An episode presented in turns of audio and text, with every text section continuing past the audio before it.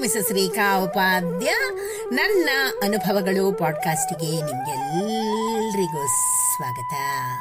ಬನ್ನಿ ಸ್ನೇಹಿತರೆ, ಇವತ್ತಿನ ಈ ಹೊಸ ಸಂಚಿಕೆಯಲ್ಲಿ ನಾವು ಒಂದು ಉತ್ತಮವಾದ ಕತೆ, ಸಂತ ನಾಮದೇವ.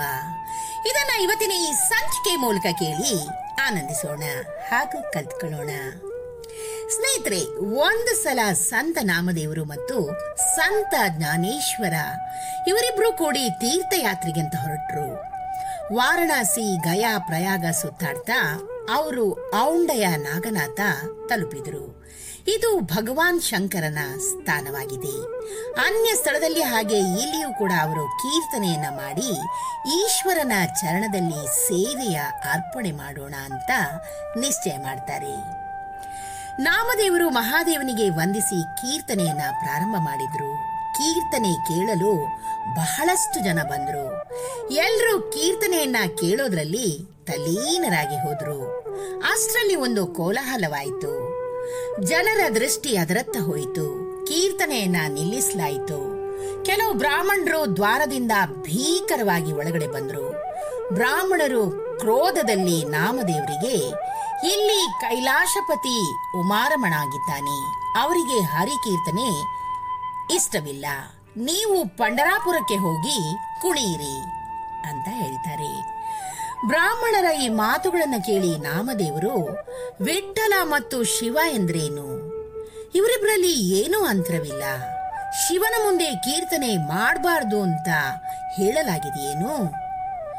ಇದನ್ನು ಕೇಳಿ ಬ್ರಾಹ್ಮಣ ಅತ್ಯಧಿಕ ಕ್ರೋಧಿತನಾಗಿ, ನೀನು ಅಭಿಮಾನ ಮತ್ತು ಆವೇಶದಲ್ಲಿ ನಮಗೆ ಜ್ಞಾನ ಕಲಿಸ್ತಾ ಇದ್ದೀಯಾ? ಇಲ್ಲಿಂದ ಹೊರಟು ಹೋಗು. ಇಲ್ಲವಾದರೆ ಅನಾವಶ್ಯಕವಾಗಿ ಪೆಟ್ಟು ತಿನ್ನುವಿ. ಅಂತ ಜೋರಾಗಿ ಹೇಳ್ತಾನೆ. ಎಲ್ಲರೂ ಶಾಂತಿಯಿಂದ ಹಾಗೇ ನಿಂತಿದ್ರು. ಯಾರೂ ಅಲ್ಲಿಂದ ಸರಿದಾಡ್ಲಿಲ್ಲ.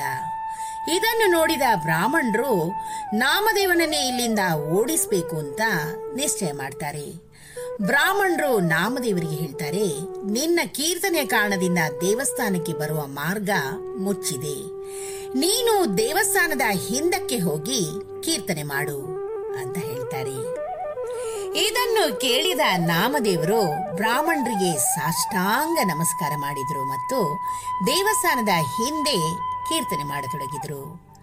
ಭಗವಂತನ ಕೀರ್ತನೆ ಅರ್ಧಕ್ಕೆ ನಿಂತಿದ್ದರಿಂದ ನಾಮದೇವರು ಭಾವಪೂರ್ಣ ಅಂತಃಕರಣದಿಂದ ಪಾಂಡುರಂಗನಲ್ಲಿ ಬರಬೇಕೆಂದು ಪ್ರಾರ್ಥನೆ ಮಾಡಿಕೊಂಡ್ರು. ವಿಠಲನ ನಾಮದಲ್ಲಿ ಎಷ್ಟು ತಳಮಳ ಹೆಚ್ಚಾಗಿತ್ತು ಅಂದರೆ ಅವರ ಆರ್ತ ಕರೆಯು ಭಗವಂತನಿಗೂ ಮುಟ್ಟಿತು ಪೂರ್ವ ದಿಶೆಯಲ್ಲಿ ಇದ್ದ ಶಿವನ ದೇವಸ್ಥಾನ ನಾಮದೇವರ ಎದುರಿಗೆ ಬಂದು ನಿಂತಿತು ಈ ಚಮತ್ಕಾರವನ್ನು ನೋಡಿ ಎಲ್ಲರೂ ಆಶ್ಚರ್ಯಚಕಿತರಾದರು.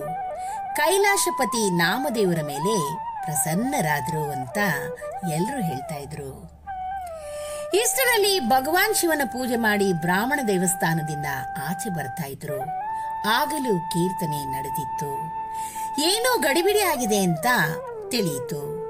ಭಗವಂತನು ಸಾಕ್ಷಾತ್ ದೇವಸ್ಥಾನವನ್ನೇ ತಿರುಗಿಸಿ ಇಟ್ಟದನ್ನ ನೋಡಿ ಬ್ರಾಹ್ಮಣನು ಲಜ್ಜಿತನಾದನು. ಭಗವಂತನ ಪ್ರಿಯ ಭಕ್ತ ಯಾರೆಂದು ಸ್ವತಃ ಭಗವಂತನೇ ತಿಳಿಸಿದನು.